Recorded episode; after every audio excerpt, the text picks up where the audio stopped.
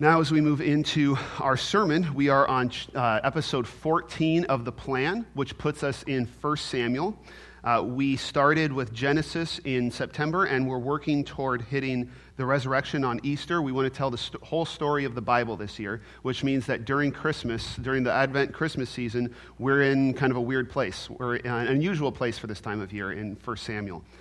And. Um, the story that we have been telling, the way we've been connecting the story of the Bible together is that the Bible is the story of God's plan to establish a place full of people who live out their purpose in His presence. God made the world, He put people in it, He told them to rule it on His behalf, and then He came down to live with them. And we messed it up but ever since, God has been working to reestablish that design. That is the design God has in mind for us. It's what we were created for, it's what we are called into. And so we're talking about this story because it's important for us to know the story that we are meant to be living out as Christians, and also the story that we're inviting others into as we share our faith. Because that is what we're doing when we tell people about Jesus, is we're inviting them to become part of this story of what God is doing in the world. Now, at this particular stage that we're at in the story, God is working to reestablish his plan by focusing on one specific group of people out of all of the people, uh, his chosen people, Israel. And he's given them a particular place to live, and he has come down to live with them in that place, and he's given them the law of Moses as, eh, so that if they live out the law of Moses, living that out will demonstrate who God is to the, to the people, so that the other nations around them would be, are supposed to be able to look to Israel and understand who their God is and what he wants for humanity. And this is how God reveals himself to the world, is through the way his people live out his plan. Now, two weeks ago, we were in Judges and we saw that, that this plan is not working particularly well, and, and that is because of the failure of Israel to hold up their end. The, it started with the fact that they didn't follow through on God's command to drive out the, uh, the um, Canaanites. And so the Canaanite influence stayed uh, with them, and tempted them to start worshiping God in other ways and then to start worshiping other gods. And eventually it corrupted them to the point where you couldn't really tell the difference between Israelites and Canaanites and, and their neighbors. And they didn't actually look any different. They were just as violent, just as destructive, uh, and it, things are just horrible at the end of Judges. And so, if their purpose is to reveal God to the world, and you look at the end of Judges, you don't really see God revealed through what they're doing. And that's a significant problem.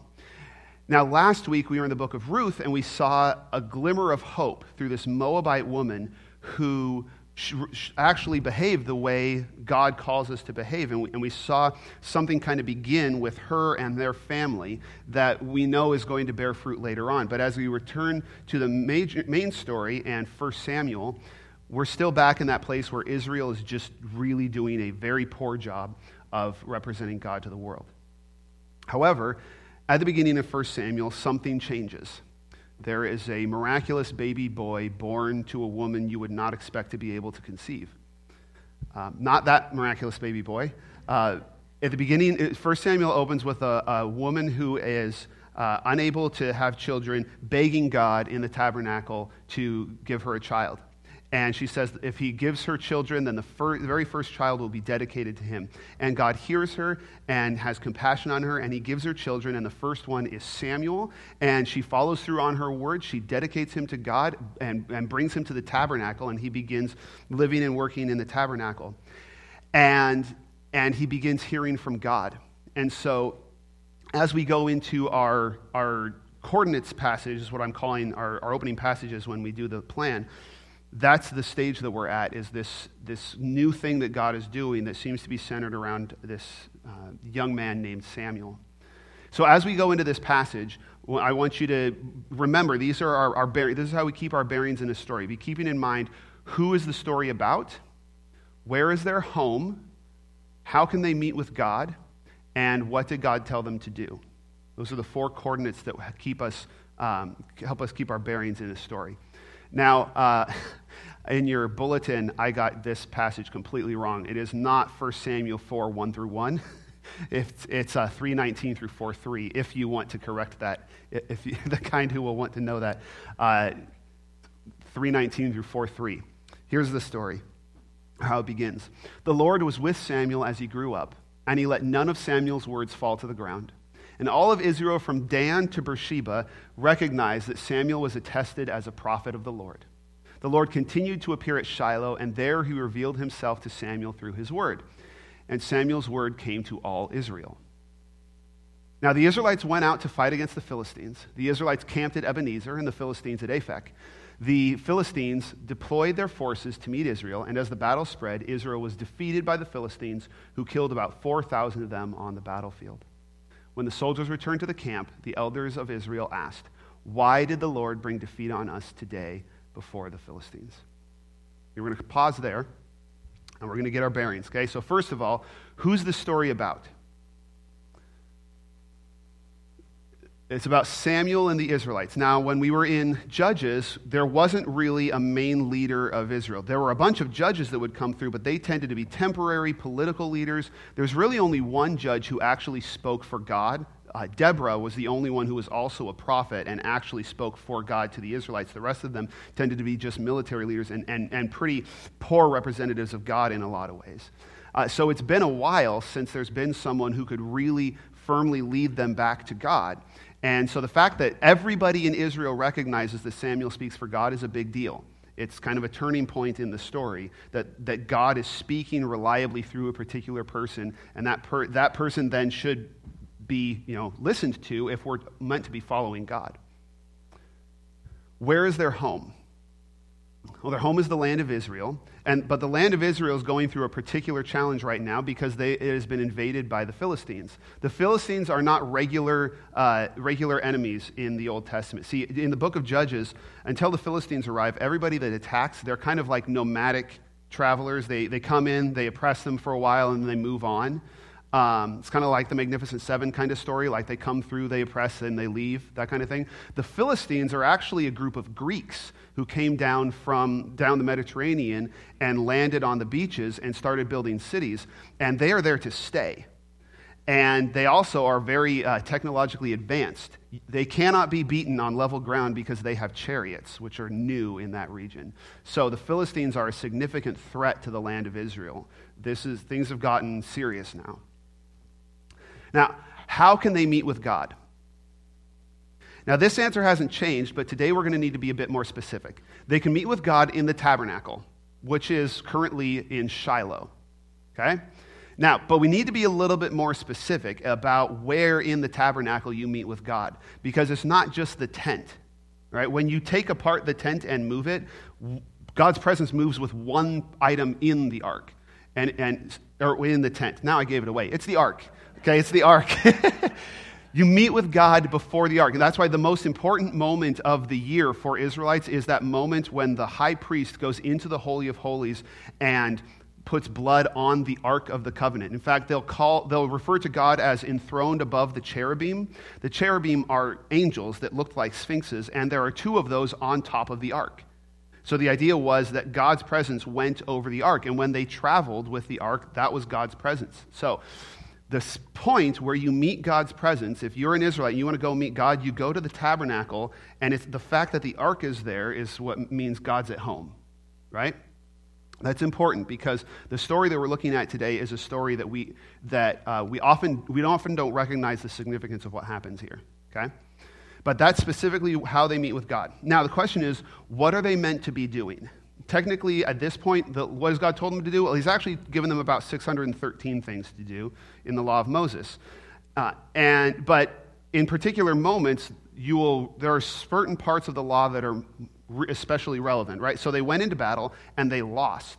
And if we all had Deuteronomy memorized, we might be reminded at that moment to go back to Deuteronomy 11, where God says, uh, Moses says, If you carefully observe all these commands I'm giving you to follow, to love the Lord your God, to walk in obedience to him, and to hold fast to him, then the Lord will drive out all these nations before you, and you will dispossess nations larger and stronger than you. So, what is the key to military victory according to the law of Moses? It is to observe the commands, to love God, to walk in obedience with Him, to hold fast to Him. I'm going to summarize that with the phrase, uh, be faithful to God right? That kind of summarizes the, all the different aspects of what's going on there. So if, if God says, Be faithful to me and I will give you victory in battle, and they lose the battle, what should the assumption then be? Or what should at least be the first kind of thing that crosses your mind, right? Maybe they haven't been faithful to God. How are they going to find out where the problem is? There actually is a significant problem. If you've been reading all of Samuel to, up to this point, you'll know that the guys who run the tabernacle have been embezzling funds and sleeping with their secretaries. Like it's, it's the ancient version of that. Like the more things change, the more they stay the same. So the problem is that even the people in the tabernacle are corrupt now. Like the corruption has reached every single part of Israelite society. So there is a reason why this is happening now, right? But how do they find out? How are they supposed to know? Well, they've, they've got access to the Word of God, right? We just, we just read that there is a person in Israel that everybody recognizes God is speaking to, right? And so they have a way to ask God. So, what they need to do, if they want to know what God is telling them to do or where they've messed up, listen to Samuel. Go ask Samuel, right? When they, when they, um, when they lost the battle in Joshua, in the book of Joshua, the leader, the prophet at the time, Joshua, went before the Ark of the Covenant and stayed there for like a day, uh, waiting for God to tell him what they had done wrong. And uh, they could have easily followed that example. That would be the logical thing to do, right? Is to find out how you've been unfaithful or whether you've been unfaithful. There might be another reason and remedy that situation. But if you're going to be faithful to God, then you need to hear from God. Or, you know? So that seems like the logical thing that they should be doing at this point in the story. So, what do they actually do? Well, I'm going to read that same last verse again and I'm going to finish it because I want you to notice how much time they spend deciding what they're going to do. When the soldiers returned to camp, the elders asked, Why did the Lord bring defeat on us today before the Israelites? Let us bring the ark of the Lord's covenant from Shiloh so that he may go with us and save us from the hand of our enemies. How long do they spend actually reflecting on what the problem might be? Or do they actually even try to find out what the problem is? No, they jump straight to a solution. And, and you know, this might, this might be them trying to follow the example of Joshua, just the wrong example of Joshua, because they're looking at the story of Jericho when they brought the ark and they yelled really loud and the walls came tumbling down. So they're thinking, well, maybe we just need to adopt the right tactics. So they, they decide to bring the ark. And so the people, they, uh, the people sent men to Shiloh who walked right past Samuel to, and brought the ark of the covenant of the Lord Almighty, who was enthroned between the cherubim. And Eli's two sons, Hophni and Phinehas, were there with the ark of the covenant of God. So what's going on here? What's going on is that it does not occur to them that they might be on the wrong track. It does not occur to them that God may not want them to win under these circumstances, that there might be something that needs to change. They don't actually think to ask God's, God's will. The Israelites assumed that they were on the right track, and they used the ark to try to force a victory.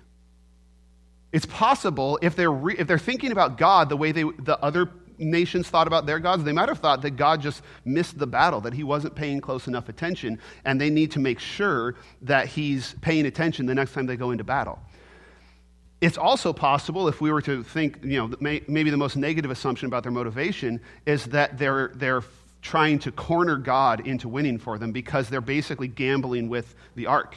Like they're putting the ark in jeopardy. So now, if God wants to preserve his ark and preserve his plan, he needs to protect, he'll need to defeat the Philistines. But however it is, they think that if we take the ark and we bring it with us into battle because it carries the presence of God, then we'll win. We just need a better tactic. How do we think that's going to work out for them? Well, let's see. The Philistines fought, and the Israelites were defeated, and every man fled to his tent. The slaughter was very great. Israel lost 30,000 foot soldiers. 4,000 the first time, now it's 30,000. The ark of God was captured, and Eli's two sons, Hophni and Phinehas, died. Okay, now when you read this story, keeping in mind the coordinates uh, of the plan, you realize that this is a really, really big deal. Okay? So the Israelites lost the battle, which is bad, but they also lost the ark. And what did they lose when they lost the ark? They lost the presence of God. In fact, there's a messenger who goes back to Eli, the high priest, and tells him, We lost the battle. doesn't get a reaction. Your, both of your sons died, doesn't get a reaction. They captured the ark. Eli, out of shock, falls out of his chair, breaks his neck, and dies. Right? That's how serious this is. They say that the glory of God departed Israel and went into exile. This is a huge deal because when the ark and the tabernacle are separated, the presence of God goes with the ark. And having access to the presence of God is a key part of the plan. And so they have gambled with the presence of God, and God has called their bluff. And they, they lost not only the battle, but also the ark. This is a huge deal for their identity and also for their mission and for the whole plan, uh, uh, uh, the whole plan of the Bible. This is a, a common thing that happens in the Bible that uh, scholars will call covenant jeopardy. Something's happened that puts the whole plan, at least from a human perspective, in jeopardy because, because human beings did something wrong. They made a bad choice. Now, I like to imagine uh, what are the Israelites thinking after they regroup? Like, obviously, they're devastated, but I, I like to wonder maybe there were some, like, Israelite commandos, like, ready to put on some kind of, put together a strike force that was going to go back and, and take, capture the ark back and deliver them. And they're, they're trying to figure out all these strategies. How are we going to liberate the ark and defeat the Philistines? And, and then one day, they're harvesting at a town called Beth Shemesh, and this wagon just appears over the hillside with nobody driving it and they go up to the wagon, and in the back of the wagon is the Ark of the Covenant and a bunch of crates full of gold.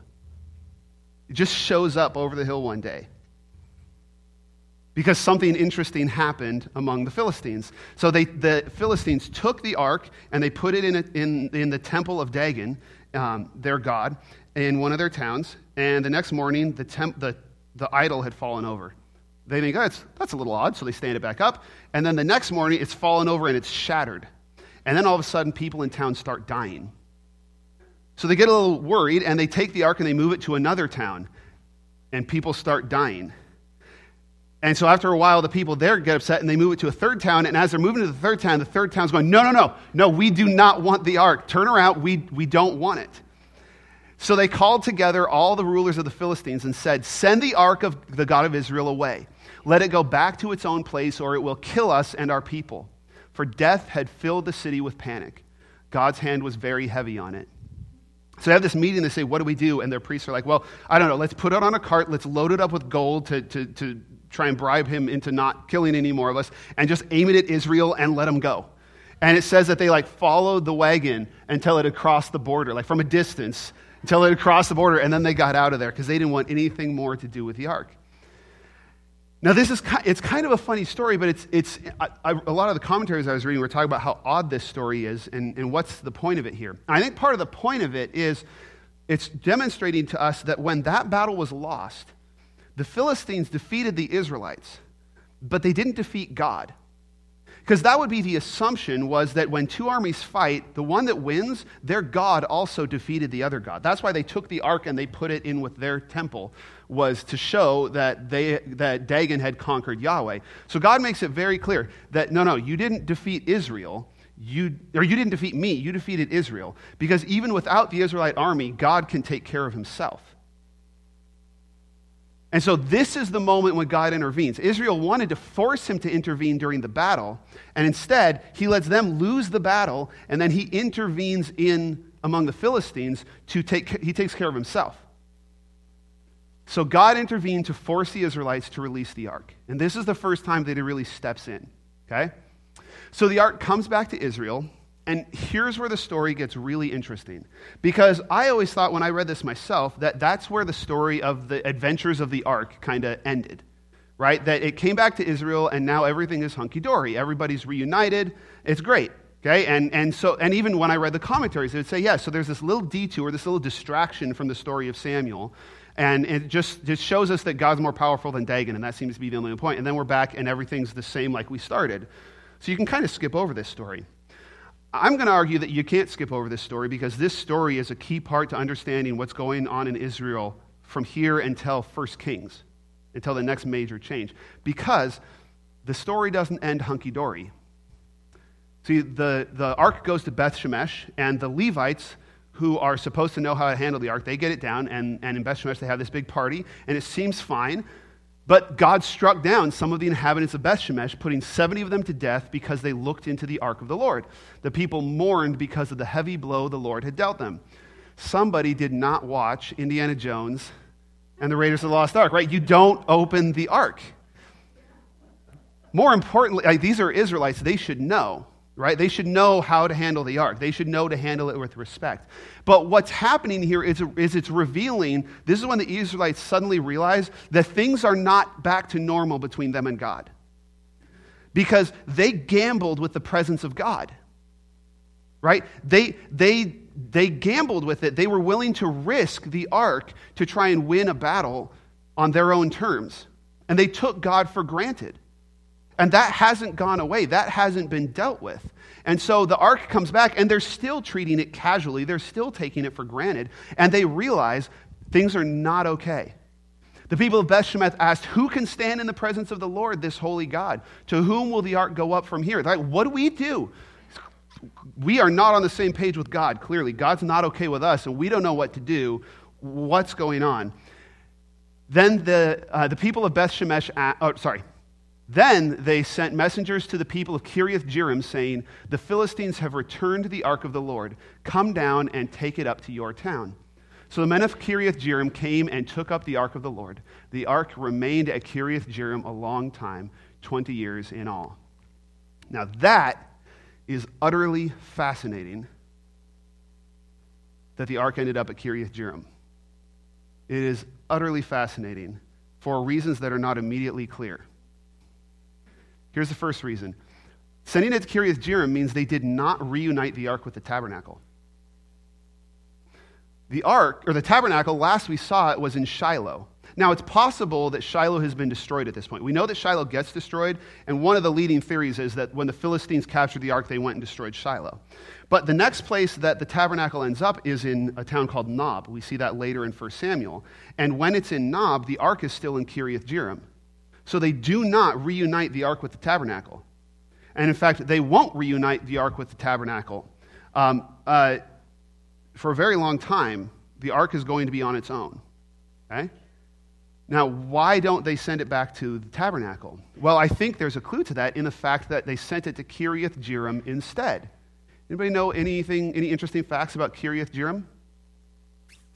You remember in Joshua when we were talking about this tribe of Canaanites who made a deal with Joshua? Sorry, they, they, um, they tricked Joshua into signing a treaty with them thinking they weren't Canaanites, and that meant that he couldn't drive them out. And so instead, he says, All right, you guys are going to have to be manual labor for the tabernacle forever. Okay, so they're not Israelites, they live in Israel. They're called the Gibeonites. Kiriath Jearim is a Gibeonite, Gibeonite town. It is not an Israelite town. And when they put people in charge of taking care of the ark, they don't say they're priests, they just say they're caretakers. And in fact, there's going to be one more stop that the, that the uh, ark makes on the way to uh, Jerusalem eventually. Um, and that stop is also not going to be with an Israelite, it's going to be with a Philistine who lives in Israel. So actually, the ark, it's back in the land of Israel, but it is not back with the people of Israel the Israelites essentially can't be trusted. So they realize, like, I think the reason why they didn't send it back to the tabernacle is because Israel couldn't have it at all at this point, because that relationship is still significantly fractured. So God did not restore the ark to the Israelites, He left it in exile with the Gibeonites. They have not been brought back together because the problem that put the ark at risk is still there. And it will continue to be there in some form for a long time until they have a, te- a temple to put at risk. And so God does not reunite with them. Now, why is he not why why would god respond this way i think oftentimes we will look at what god's doing and we will assume motivations or we will assume emotions or those, those kind of things and sometimes we will assume um, negative ones or we'll assume distance like god is god is just fed up with them and he's giving up on them but i think we should always assume that god knows the consequences of what he's doing right? And so, what are the consequences of God removing his and not sending the ark back to the Israelites? Well, I'm going to reread, I only read you half of the last verse. I'm going to read you the whole verse, and you can see the immediate consequences of God not sending the ark back to the Israelites. The ark remained at Kiriath Jearim a long time, 20 years in all. Then all the people of Israel turned back to the Lord. What? like that hasn't happened since for generations that they've actually really turned. That didn't happen in Judges. And all the attacks, all the oppression, all the opposite, all the stuff that happened in Judges did not create this effect. And yet they, they realize the ark's not coming back and they repent and they turn back to God. And it's sincere. They, they even go to Samuel as the person who speaks for God, and they, and they talk to him. And Samuel said to the Israelites, If you are returning to the Lord with all your hearts, then rid yourselves of the foreign gods and the Ashtoreths, and commit yourselves to the Lord, and serve him only, and he will deliver you out of the hand of the Philistines. So the Israelites put away their Baals and Ashtoreths and serve the Lord only. So this is real. This is real repentance. This is sincere repentance. They've turned back to God, and it's triggered by the realization that God is not just going to come back like everything's hunky dory. Losing the presence of God finally drove the Israelites to true repentance. This is kind of like a, a trial separation, right? When a spouse has been taking the other spouse for granted, and at a certain point there's a crisis that makes them realize what they've been taking for granted, right? That's what's happened here. And when they suddenly realize what they've lost, that, that the ark could be with, uh, the ark isn't captured anymore, but it's God's decision that it's not with them that jars them. That gets their attention, and that drives them to repent. And I think that we should assume God knew that was going to be their immediate reaction when we're looking at what God, what motivated God to, to not send the ark back immediately.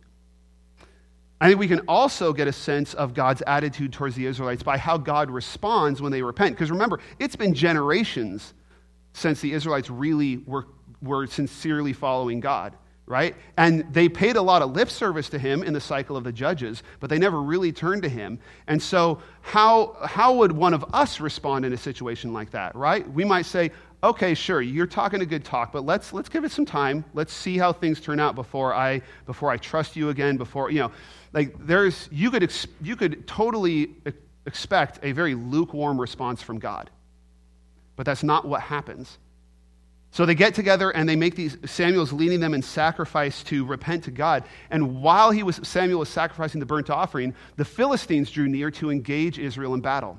But that day the Lord thundered with loud thunder against the Philistines and threw them into such a panic that they were routed before the Israelites. They repented, and immediately God was there, protecting them from the Philistines. So when Israel turned back to God, he delivered them from the Philistines, which remember was exactly what they were trying to do at the beginning of the story. Right? But it wasn't under the conditions God wanted to happen in, because if God defends them from the Philistines and give them, gives them victories while they're completely disregarding him, he's validating that attitude and saying, yeah, they're doing good. He needs them to be faithful to him and turn to him. And the moment that happens, God is, God is at their side. He is defending them, he is take, he's taking care of them. He doesn't wait, he doesn't say, uh, let, me, let, me, let me get over my emotional you know, frustration. He is there with them immediately. And for a moment, for, for a time, we're going to see they are, they are back together again. Now, the ark is still not reunited, and that's going to be a longer path to reunion, but God and Israel are working together again. They repent, and God responds. So, as we look at this story, the, the, you know, when you bring in stories about things like the ark, it can get really hard to think that we deal with the same God, right? This seems like such a different scenario. So, how can we, what can we learn about our stage in the story and our relationship with God today? There's a couple of key things that I think we need to remember from this story. First of all, the success of God's people comes from faithfulness, not effort or tactics. Sometimes we think that if I just push a little harder, if I just try harder, if I figure out another way to get there if, or do this, then it'll work. I, I, just need to push harder and force this thing through. Um, and sometimes we think of that as churches or as the church in America, like if things aren't going the way we think they should, let's just try harder, or let's find the right technique. Let's, let's do things the old ways, or let's do, thing in the, do things in the newest of the new ways. And, and if we tweak the techniques, everything will work out. And we forget that the key to success as God's partners in covenant is faithfulness to God. That is what makes things work. We can have the best tactics, we can have the best ideas, we can work the hardest, and it won't matter if we're not being faithful to God. Now, that isn't to say there aren't sometimes that God is telling you to just buckle down and, and, and do the work. But ultimately, the first thing that we look to is our faithfulness to God. I'll give you an example of this in my life. You hear me talk about this a lot, but this was a pretty formative experience for me. I really tried to force through the idea that I was supposed to be a professor all the way through, uh, through my degrees, I was going to be a professor. I was going to teach pastors. I wasn't going to be a pastor. I was going to teach pastors. And I really tried to force that through. And, and I also had, I also, I knew who I was going to marry at the time was not Casey. So what I thought at the time, and I had a career in mind, and I tried to force it through and force it through. And I didn't actually really stop and ask God and check in with God, is this where I'm supposed to be going? Now, I'm not saying that every time we face obstacles or failure or defeat in our lives that that means we're taking the wrong path. Sometimes we experience defeat or obstacles for other reasons. But we need to ask the question, right? The first instinct should be to go to God and, and take stock. Am, am I going the right way? Right? Instead, we will often throw blame like all these other people are the reason why my life isn't on track, and all these other things are the reason why the, I'm facing this failure or this kind of thing. But we need to first start by checking our faithfulness checking in with God. And that was something that I didn't really do. And here's what I learned, and what we also see in this story that when we try to control God's plan, which is what I was doing, I was saying, no, this is God's plan. That's, that's what it is. I know this is God's plan. And when we try to control God's plan, our relationship with Him always suffers. Because what we've done is we've gambled our relationship with God on whether He does this thing that we've told Him to do. And one of two things is going to happen. One, it's not in God's will to do that thing, and then that causes us, then, then we have to react to the fact that God's not giving me the thing that I've decided He has to give me. So maybe that makes me think that God doesn't love me. Or maybe that makes me think that, um, I don't know, God isn't listening or God isn't there. Or there are all kinds of rabbit holes we can go into when we come to this crisis of God, if God was good and loving, He would give me this thing, He would do this thing, and He's not doing it. And we can go into all kinds of tailspins and all kinds of problems because of that thinking. Now, the other side of that might be more dangerous when, for at least a certain amount of time, it is God's will to give us the thing that we told Him uh, we, he, like that we decided he wanted. Like for me, seminary was where my plans and God's plans overlapped. So for the two years of seminary, things were great until I started trying to get into a PhD program, and then I hit the crisis. So sometimes we do end up in places where we think, oh, I'm getting what I wanted. That must mean that God and I are great, and He endorses what I'm doing, and I should continue down this path and, and not worry about it. God and I are always on the right page. And that can be a dangerous assumption, too because our success comes from faithfulness. And that means we need to be close to God. We need to be checking in with God. That needs to be the key to how we move forward is our connection with God. Because I will tell you that when, when uh, PhD programs didn't work out and that relationship didn't work out, I ended up in a pretty dark place. I ended up not going to church and not being, not just being depressed and, and not having a great uh, spirit, just not, just being in a very bad, one of the worst places of my life. And at a certain point, God used that to turn me around. And that's one of the encouraging things that I get from this story is that God can use those dark places to get our attention because it was that dark place that finally turned Israel around. Right? It was that loss of God's presence, that loss of that key part of the plan that turned them around. And God did that for me too. When I was in that place, that was when I finally, at a certain point, started considering maybe God was leading me in another direction. And God put an opportunity in front of me, and I actually prayerfully considered it. I had dismissed out of hand the idea that I was going to be a pastor. And then a little town, a little church, well, a church in a little town in northeastern Oregon needed a youth pastor. And I said, I could consider helping out there for a year while they get their building project done. And God took me there, and I stayed there for three years. And while I was there, I got connected in a way I didn't expect with a woman that became my wife. And man, when you marry, you know, I have never been happier about prayer requests God didn't answer than when I found out who He had in store for me all along, right? I'm so glad that He said no which is say nothing about the, any other people, but just how amazing that, that, I love you, is what I'm saying. And, and I can't promise, because I'm not, it's not like I reached that point and then my life was perfect from there on. My life is not perfect or anything like that. And, and I still struggle. There are points when God and I struggle, and I struggle with where, where God's leading me and that kind of thing. But at the point, in those times when I am genuinely open to what God is saying, genuinely open to how God is leading, it is amazing how differently my life goes. And it's important for us to remember that because when we are faithful to God, He is eager to fight for us. Now, remember, this, this caveat is very important. He's eager to fight for us according to his plan. It doesn't mean that when I started listening to God, he started giving me exactly the things I've been asking for before. I'm not a professor, right? He didn't start giving me the things, that the, he didn't give me the wrong path I tried to go down. But he fought the battles to get me to the place where he wanted me to be. So God is eager to fight for you. God is eager to defeat your Philistines. But he's going to do it according to his plan, and it needs to be in that moment, in that place where we are faithful to him and faithful to his leading.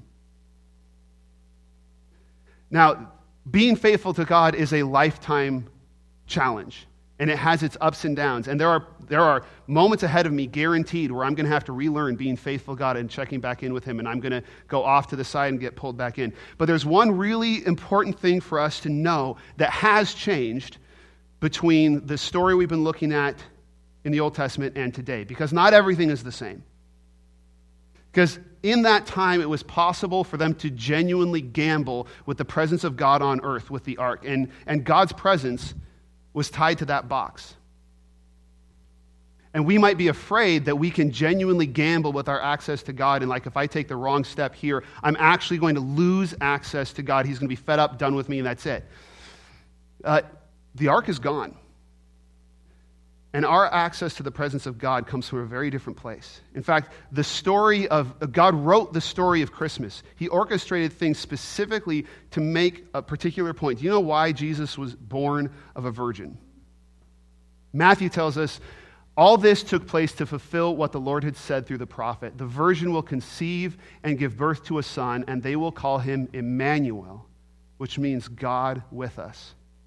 The miraculous birth of Jesus was a sign to make it clear to us that God is with us, not because of a box, not because of a tent, not because of a priesthood, but because of a baby boy that was born 2,000 years ago and became a man and a prophet and a savior and a king and died on a cross for us and was risen back to life and offers that life to us today.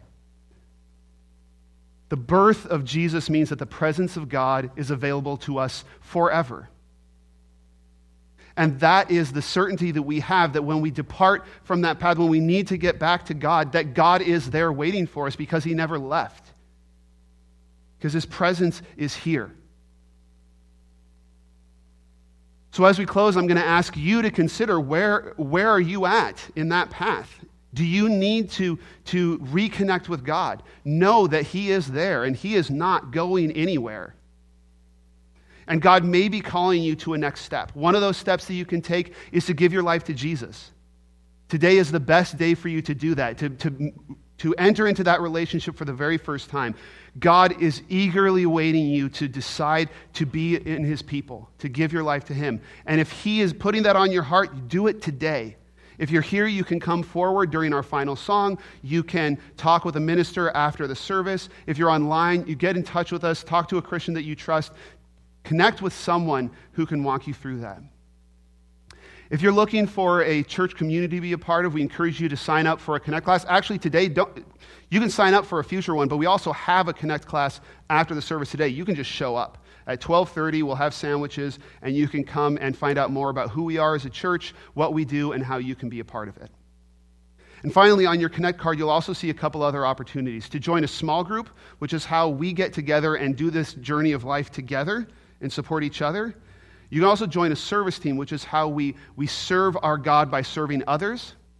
And we give back because he's been so generous with us. And if you want to join any one of those teams, mark that on your Connect card uh, before you drop it in the receptacle.